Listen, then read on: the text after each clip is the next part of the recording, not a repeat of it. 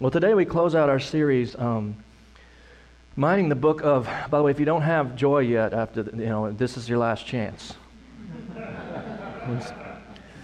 but we do. We're going to close out our series, mining the book of Philippians for the treasure of, of real joy. Uh, we've talked about three secrets to discovering joy so far. First, uh, fellowship. Remember, fellowship. And the second was focus. And some important ways we need to focus. And then third was sacrifice. All this coming straight out of the book of Philippians.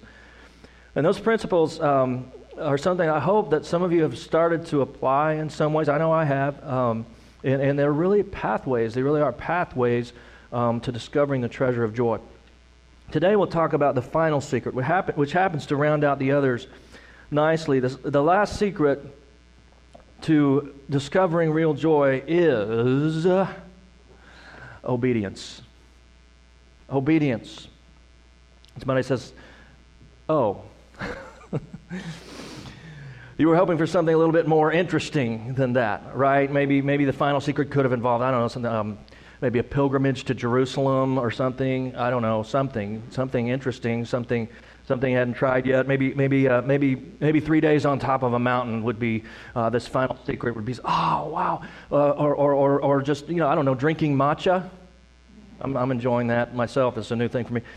Well, at the least, it, it could have been something really task oriented, something doable, you know, so you could like check it off uh, the box and be done with it. Um, I mean, obedience, just obedience a secret to real joy. That's just boring, not to mention impossible. That might be what some of you would say. Well, do you want the truth or fluff? you can't handle the truth. Well, no. I'm sure you can. So, first, let me show you how the idea that obedience is a secret to joy comes straight out of the, book, the joy book of the Bible. Philippians, from chapter 2 starting in verse 8. Again, from the example of Christ. And being found in appearance as a man, he humbled himself and became obedient to death, even death on a cross. Therefore, God exalted him to the highest place and gave him the name that is above every other name, that at the name of Jesus every knee should bow in heaven and on earth and under the earth, and every tongue confess that Jesus Christ is Lord to the glory of God the Father. Therefore, my dear friends, as you have always obeyed, he's linking Christ's obedience to their obedience, not only in my presence, but now much more in my absence, continue to work out your salvation with fear and trembling, for it is God who works in you to will and to act according to his good purpose. Do everything without complaining or arguing, so that you may become blameless and pure, children of God, without fault, in a crooked and depraved generation in which you shine like stars in the universe. And then from chapter 3, verse 17 Dear brothers and sisters, pattern your lives after mine and learn from those who follow our example. For I've told you often before and say it again with tears in my eyes that there are many whose conduct shows they are really enemies of the cross of Christ. Their future is eternal destruction. Their God is their appetite. They brag about shameful things, and all they think about is this life here on earth. Now, I realize that the word joy is not used in these verses. It was almost hard to find verses in Philippians that don't use the word joy. Uh, we've, we've, had, we've been through the whole book through this study, and, and it's, joy is everywhere. And so the whole theme of the whole book is joy. And so, to some degree, any, any kind of directive that we receive is, is, is an answer to the question of how do you get joy. That's the thesis or the question of the book. And it's implied, if you, if you look at those verses closely, it's implied here and throughout the book that obedience brings joy while disobedience brings destruction. In truth, obedience basically sums up all the other, the other three secrets that we've discussed. All the scripture we've studied ultimately points to uh, obedience as the real secret, the real necessity for finding joy. If we are obedient in the areas of fellowship, first secret. Uh, focus, the second secret, is sacrifice. Uh, if, we're, if we're not obedient in those areas, then we won't have joy. So that's what we've learned already. But what I'm saying is, to some degree, sorry for the what sounds like bad news, but the, the really obedience really is the answer. At one point, the slogan for Sprite was Obey your thirst. Burger King told us, Have it your way. Las Vegas says, What happens here stays here. How many of you really believe those are, are good words to live by? Don't raise your hands. It seems like anybody with any ounce of sanity knows that if it feels good, do it, does not actually lead to lasting happiness, happiness or real joy. Everyone knows this. And yet, so many follow the feel good philosophy anyway, even though they're vaguely aware that it is a lie ending in destruction. In Philippians chapter 2, Paul points out the example of Christ's obedience as a much more joyful way to live um, a way that leads to glory, actually, and exaltation, joy, uh, eternal joy. He, he, he brings out that path, Christ's path, as an example of something that leads to a better ending, a happier ending, no matter what you go through on this earth. The book of Hebrews tells us, as we've covered several times in this series, it says flat out, it was because of the joy set before him that Christ was able to endure the cross. As it was for Jesus, so it is for us. There is joy in fulfilling God's purposes for us on earth, and there's joy in looking forward to our future um, glory in heaven and then the, the, glorification of, uh, you know, we talk about justification and sanctification and glorification. Glorification is what comes when we are made to be like Jesus in heaven, and looking forward to that. There's not joy in ignoring God uh, while we seek to satisfy our insatiable appetites knowing that only eternal destruction awaits at the end of the road. There's no joy in that path. Also, look back at chapter 2, verse 15, where we see that when believers truly obey God, they can shine like stars in the universe. Did you notice that awesome verse we were reading a minute ago? What a joyful thought that when, when we obey God, we shine like stars. So, what are we when we don't? obey. Black holes? I don't know. I don't know, but shining like stars is clearly linked to obedience here if you look at the text. And I'd say there would be some joy in shining like stars, wouldn't you? Isn't this where joy is found in the Christian journey in shining our light? Uh, I think if we could shine our light in such a way that would be compared to stars, uh, Though the world be a dark place, would that not be a joyful way to live? We find joy when we fulfill the purposes for which we have been made, bringing glory and honor to our Creator as we obey the instructions He gave us for our own good. How awesome it is that we have been given the ability to shine for God. But if you look back at the text, you'll see that shining is completely dependent upon obedience. You don't just, you don't just shine without the obedience. It's through the obedience that you shine. And in the passage from chapter 3 that I read, we see how sad it really is when those who claim to follow Christ prove otherwise by their conduct. Paul says it brings tears to his eyes. I can identify with that as a pastor. Paul was a pastor says it brings tears to his eyes that so many are not only failing to shine like they could, but in reality, by their disobedience, they prove to be, in his words, enemies.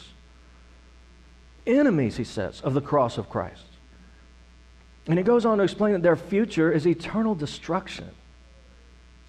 Uh, not much joy there. Look again at what our text says in verse 12 of chapter 2. Work out your salvation with fear and trembling. Don't take your salvation for granted. Live it out with obedience.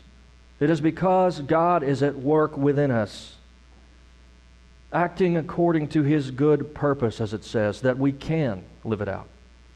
Which means we will be blameless, as it says, and pure children of God, even in the midst of a crooked and depraved generation. What a joyful privilege. What joy there is in living out our new redeemed, awakened lives in Christ. And what a shame when we fail to apply the power that is within us, the power to obey. Some people seem to think obedience to God is it's pretty much impossible. they say, we're, we're all sinners. We're all just sinners, so we, we, we can't obey. We keep trying, but we just can't. Wrong answer. Sorry, in case you were sleeping. You're awake now for another 20 seconds. Presumed failure. Presumed failure is not an appropriate mindset for a redeemed child of God. A defeated attitude is exactly what the enemy wants us to have. Let's read what God says in His Word one more time from chapter 2, starting at the end of verse 12. Continue to work out your salvation with fear and trembling, for it is God who works in you to will and to act according to His good purpose. Do everything without complaining and arguing. We could spend a series of sermons on that right there, couldn't we? so that you may become blameless and pure, children of God, without fault, in a crooked and depraved generation in which you shine like stars in the universe. Do not say you can't obey. God's word says you can become a blameless and pure child of God without fault in a crooked and depraved generation. God is already working in you to make this true. But what is your part in seeing this happen? Obedience. One step at a time, obedience. You need to respond affirmatively to what God is doing and wants to do inside you, and you need to work it all the way out. This was kind of a, a weird sermon for me to write because as I tried to get started, all I could think of is how simple it seems to be. I mean, basically, the point is that you'll be a whole lot happier if you just do what God says. Well, duh. For a while, I, I couldn't think what else to add. I just, I just wanted to say myself and everybody else, uh, it's simple. Obey God and you'll have joy. End of sermon, end of sermon series. Let's go have lunch. But before you get up, I did wind up thinking a little bit deeper, and I realized that there are actually steps that lead up to obedience. And if you skip any of these steps, you aren't likely to make it to the part where you actually obey. First, in order to obey, you need to know what God has said and, and what He meant for you to understand today. So, so you need to study and apply what God has said and think about it deeply. Second, you need to believe God actually said it and agree with Him about it. Third, you need to commit to obey what He has said. And if you get past all of that, then you need to actually follow through and obey God, having run out of excuses. Because the fact of the matter is that often we find a way out somewhere in the middle of that process, don't we? We rationalize and justify uh, uh, we compare ourselves with others, we figure out loopholes, or we purposefully forget and try to maintain our ignorance. And when all else fails, we willfully disobey, thinking to ourselves, well, I guess that's why Jesus had to die on the cross. Nobody's perfect. In other words, we take advantage of the grace and forgiveness of God and we trample on the cross of Christ. Hmm, where did our text say that path leads? Not to joy, but rather to eternal destruction. And yes, ultimately, if you really have received Christ as your Savior by grace through faith, then your sins are forgiven, past, present, and future. Every single one, wiped clean, as white as snow. That's the only reason you have the promise of heaven with God. But there's another point that God wants you to get right now. The point is that obedience will bring the joy of the Lord into your life. You can't earn your salvation with obedience. You can't even keep your salvation with obedience. Salvation is granted to you upon your personal faith response to the grace of God demonstrated in Jesus Christ on the cross, dying for your sins. You can't save yourself with obedience. But we're not talking about salvation right now. We're talking about discovering real joy in life. Why are so many Christians not all that joyful? They're not in obedience many times.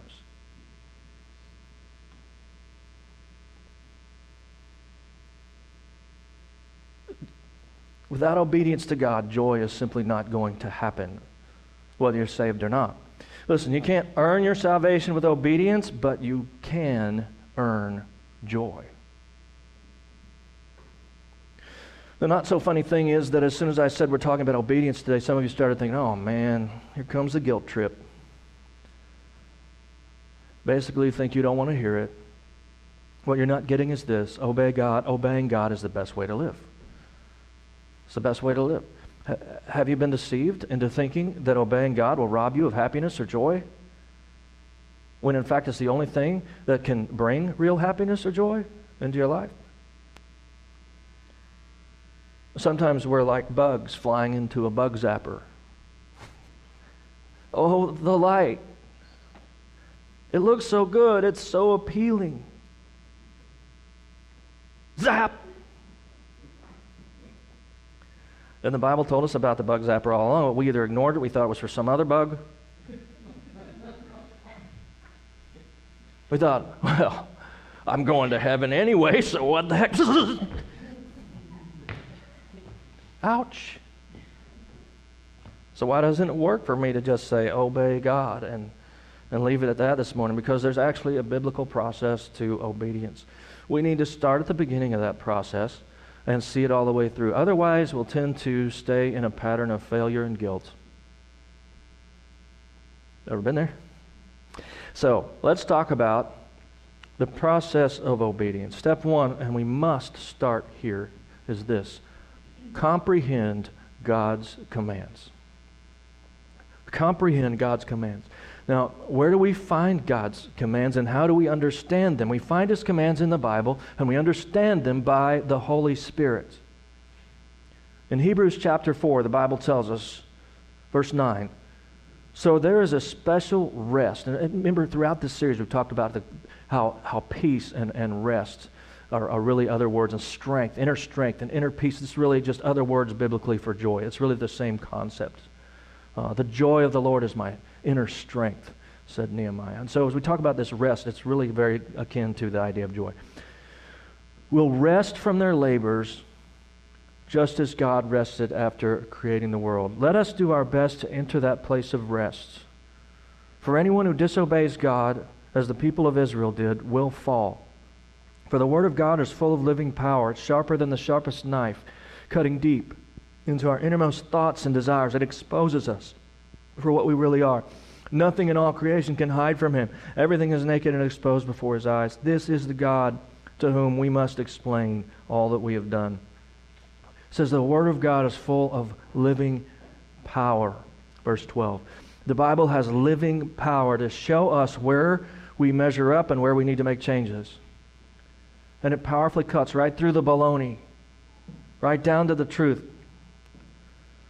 But what if you never really read it, or study it, or prayerfully consider how it might be applied to your current situation? See, the living power of the Word of God comes into your life when you look intently into it and let God speak to you through His Holy Spirit as you read it. We should be thankful that we live in the latter days when the Holy Spirit's been poured out on the earth. And He lives in the hearts of all those who believe, the Bible says. Before Christ, the people didn't have the benefit of the indwelling presence of the Holy Spirit that we have today. Emmanuel, God with us, was only a promise then about a future occurrence wherein now he is, his promise has been fulfilled. He is with us. He's here among us in the very hearts of those who have received Christ. We now enjoy the fulfillment of God's earlier prophecy. Again, repeated in Hebrews, where God said, I will put my laws in their minds, I'll write them on their hearts, I'll be their God, and they will be my people. Those who received Christ as their Savior have been given a new heart, and by the Spirit of God, it, we're now able to more fully comprehend His commands, His Word. He speaks into our hearts. And he tells us what's right and what is wrong. Again, the writer of Hebrews tells us see to it that you obey God, the one who's speaking to you. For if the people of Israel did not escape when they refused to listen to Moses, the earthly messenger, how terrible our danger if we reject the one who speaks to us from heaven. What he's saying is that in ancient times, people had to accept that prophets were speaking for God, like Moses. But today, we know deep inside when God is speaking to us. As believers, we have the Spirit of God, and we can, we can excuse ourselves. We can't excuse ourselves by saying we aren't really sure what God has said. By His Word and through the conviction of His Spirit, God speaks clearly to believers, especially when it comes to matters of right and wrong. God speaks clearly. But when we don't like what He says, that's when we say it isn't clear. Sometimes we attempt to shut God out, to ignore what He's saying, even to argue with Him, especially when we rather like what we're doing or not doing that is contrary to what He is saying. See to it that you obey God, the one who is speaking to you. Otherwise, as it says, how terrible our danger. Let me say something to those of you who have been in church for decades and have attended Bible studies for decades and who have probably read your Bible through uh, the, several times. Uh, you may very well think you already know everything that God has said. Uh, you don't. You, you don't remember it. You don't, you don't know. His word is alive, it's inexhaustible. He's always speaking. You might be surprised if you start listening again. You thought God never said anything about this topic or that topic, but the fact is, you just didn't remember what he said. I'm surprised by what I find in the Bible almost every day. I have all these degrees. I'm still surprised just about every day by something God says in the Bible. My wrong assumptions about God are challenged every day. by the way, there's a lot of joy in knowing that you have heard from God. Even when what he's saying is a challenge. The very fact that you, little old you, have heard from the God of the universe, the creator of it all, brings a deep kind of joy and purpose and meaning, and, and, and uh, you feel special. There's a joy in that, that God would speak to you. He's given you His Word along with His indwelling Spirit, and He's speaking. He's speaking. But are you listening? This is where you and I must start in any attempt to obey God. We must comprehend what He has commanded. Let's try an illustration.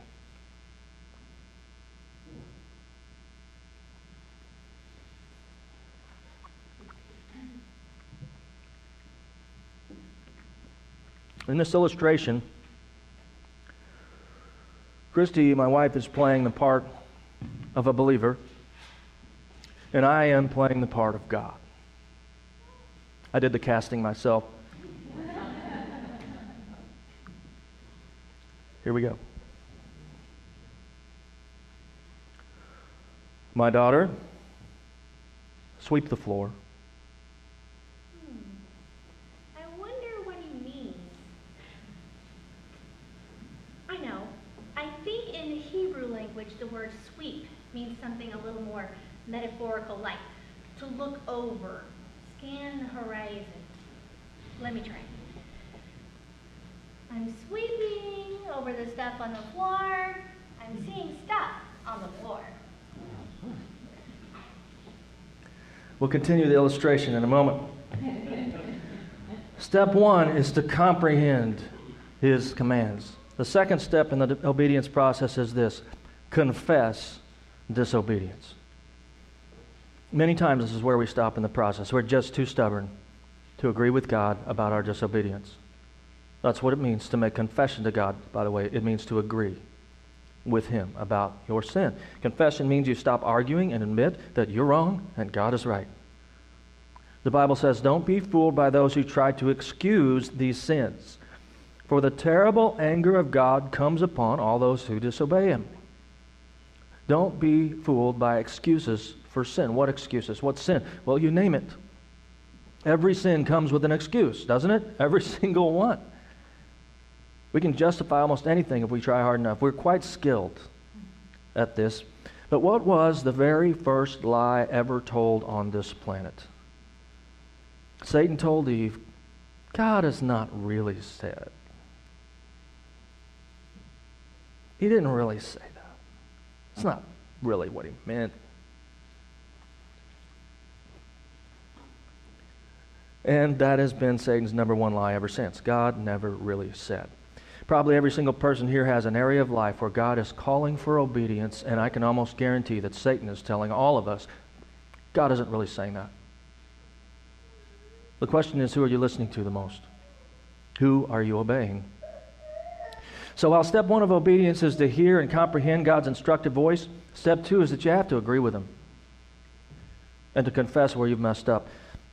How can I get specific? Well, the Bible says this the wrong things the sinful self does are clear, and he gives some examples being sexually unfaithful, not being pure, taking part in sexual sins, worshiping gods, doing witchcraft, hating, making trouble, being jealous, being angry, being selfish, making people angry with each other, causing divisions among people, feeling envy, being drunk,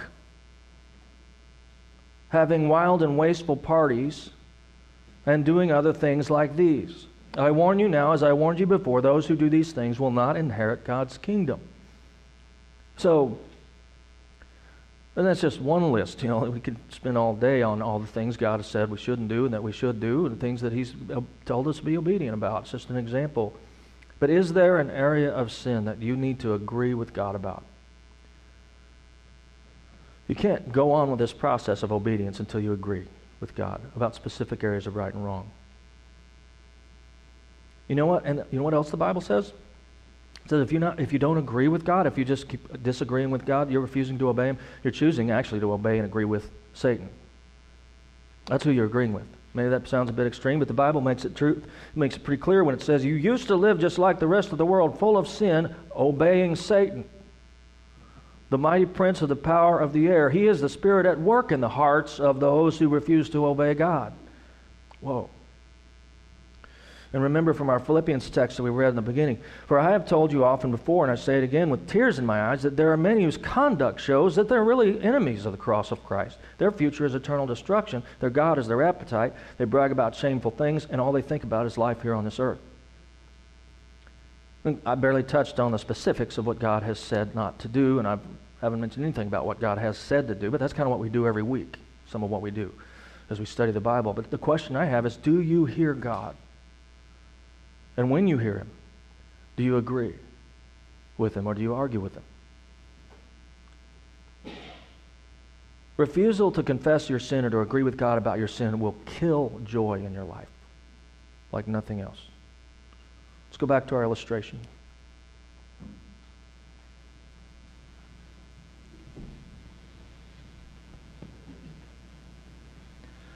Daughter, the floor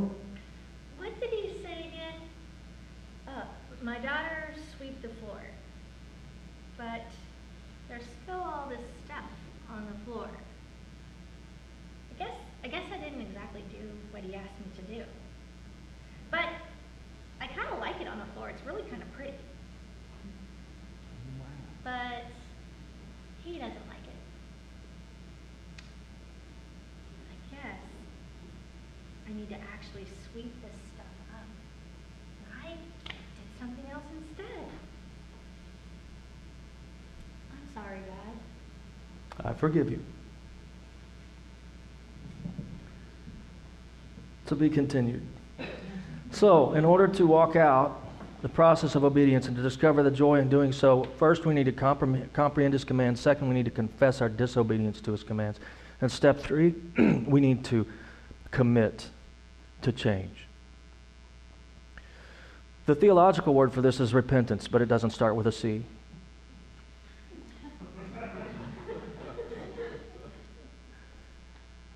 Repentance goes a step further than confession.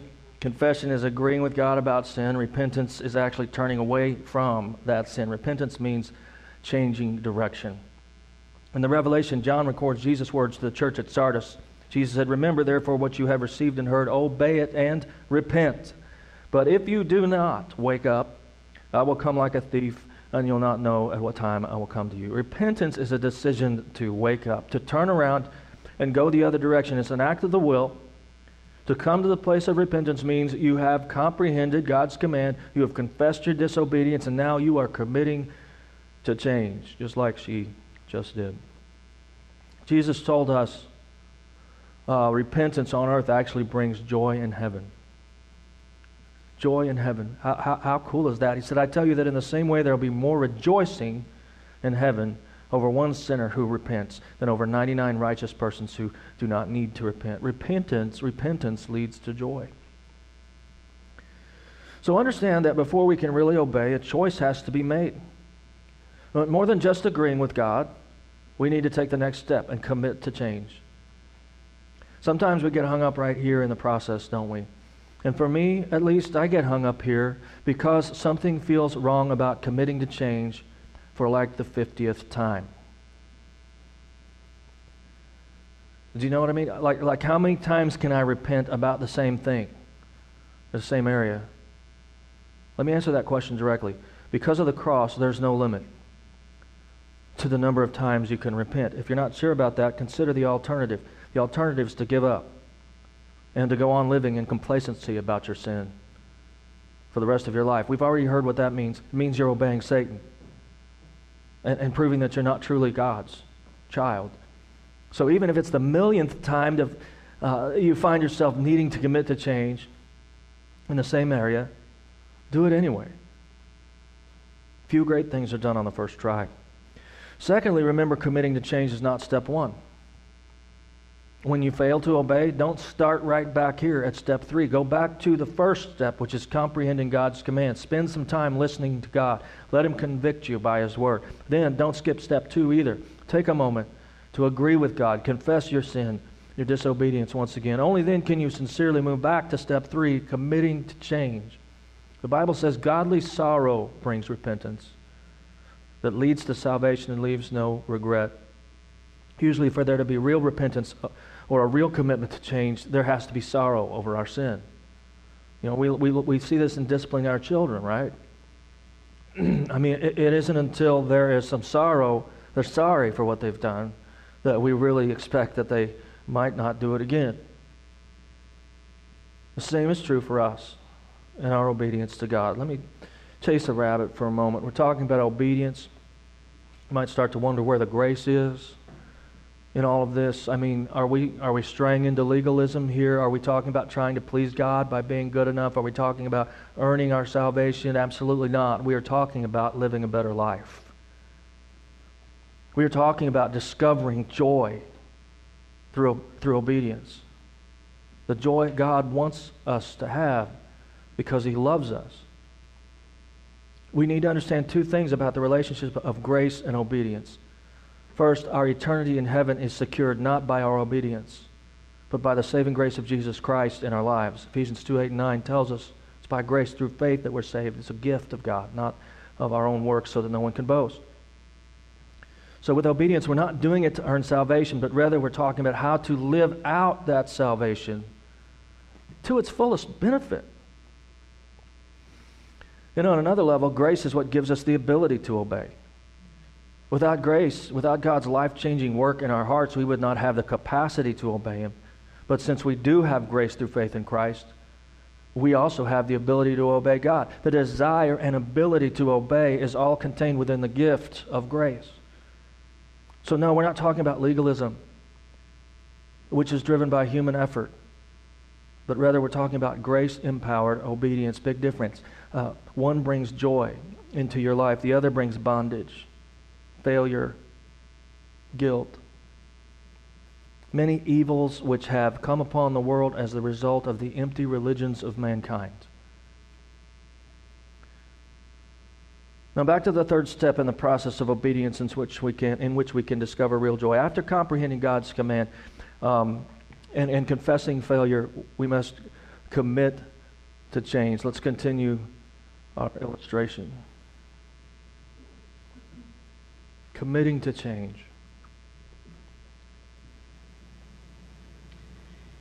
Not only am I sorry, God, but I am committing to you right now that I am going to sweep this floor. I'm going to take my broom.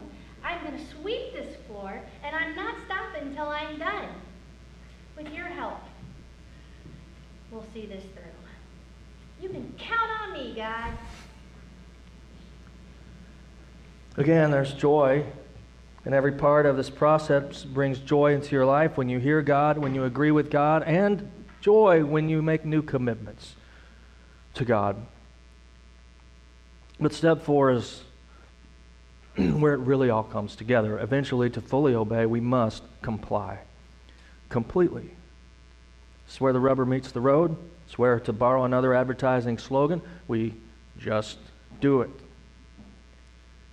Look back at chapter 2, verse 12 of our main text from Philippians. The apostle writes, Therefore, my dear friends, as you've always obeyed, not only in my presence, but now much more in my absence, continue to work out your salvation with fear and trembling. Let's look at one more passage from the book of James, chapter 1, verse 21. So get rid of all the filth and evil in your lives, and humbly accept the message God has planted in your hearts, for it is strong enough to save your souls. And remember, it is a message to obey, not just to listen to. If you don't obey, you're, you're only fooling yourself. For if you just listen and don't obey, it's like looking at your face in a mirror, but doing nothing to improve your appearance. You see yourself, walk away, and forget a little leeway here. Forget how bad you look. Forget what you look like.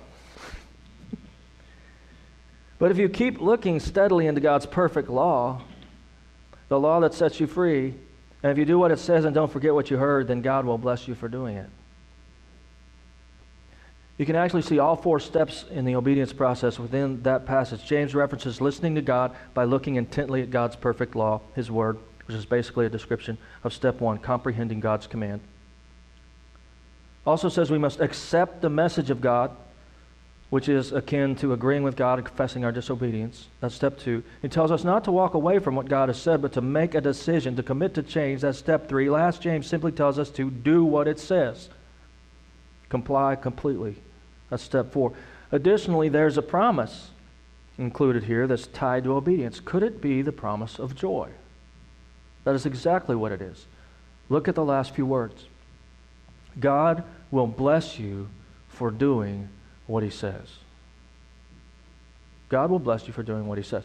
So, how do I get the idea of joy out of that? Well, in the original Greek, the most literal definition of the word bless is this to make happy. And in the context of biblical Greek, we're talking about a deeper kind of happiness, something better called joy. I'm telling you that James most literally says here God will make you joyful if you do what he says. That's what bless, blessing means. If you, if you dig into the etymology of the word bless or blessing in Scripture, you're not going to be able to get away from the idea of deep happiness or joy. you can apply this to every single verse of Scripture where the word blessed is used. To be blessed is literally to be given the joy of the Lord. That's what it means. Jesus said it this way How blessed are those who hear and obey God's word. Some versions even translate the word blessed as the word happy. How happy are those who hear and obey God's word? Some translations put it that way. And that's fine as long as you understand we're talking about a deeper kind of happiness than what's typically meant by the word today. A perfectly accurate translation would be How joyful are those who hear and obey? It's exactly what's meant by the word blessed. There's simply no doubt that obedience is a secret to real joy. But as I said recently, if you don't make a change, nothing will change. At some point, you must actually follow through and obey. If you want the blessing, that is the joy of the Lord, you'll need to comply completely. Let's go back to our illustration one last time.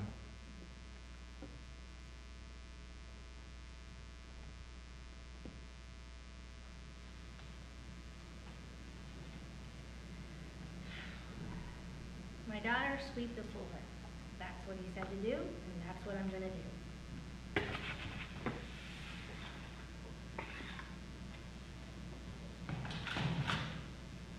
Well done, good and faithful servant. I, I actually feel pretty good about this. In fact, I feel joy. Woohoo! so, where are you in the process of obedience? Is there something you already are hearing from God about? Or do you need to go back and listen some more? Are you arguing with God about something? Are you ready to repent and commit to change? Have you done that? And now it's just a matter of actually following through. Whatever, wherever you are in the process, I want to give you a moment to do business with God. We're going to pray in just a second. Others of you need to start in a different place completely. If you've never put your trust in Christ, you don't have His Spirit. And you'll just be frustrated if you try to obey.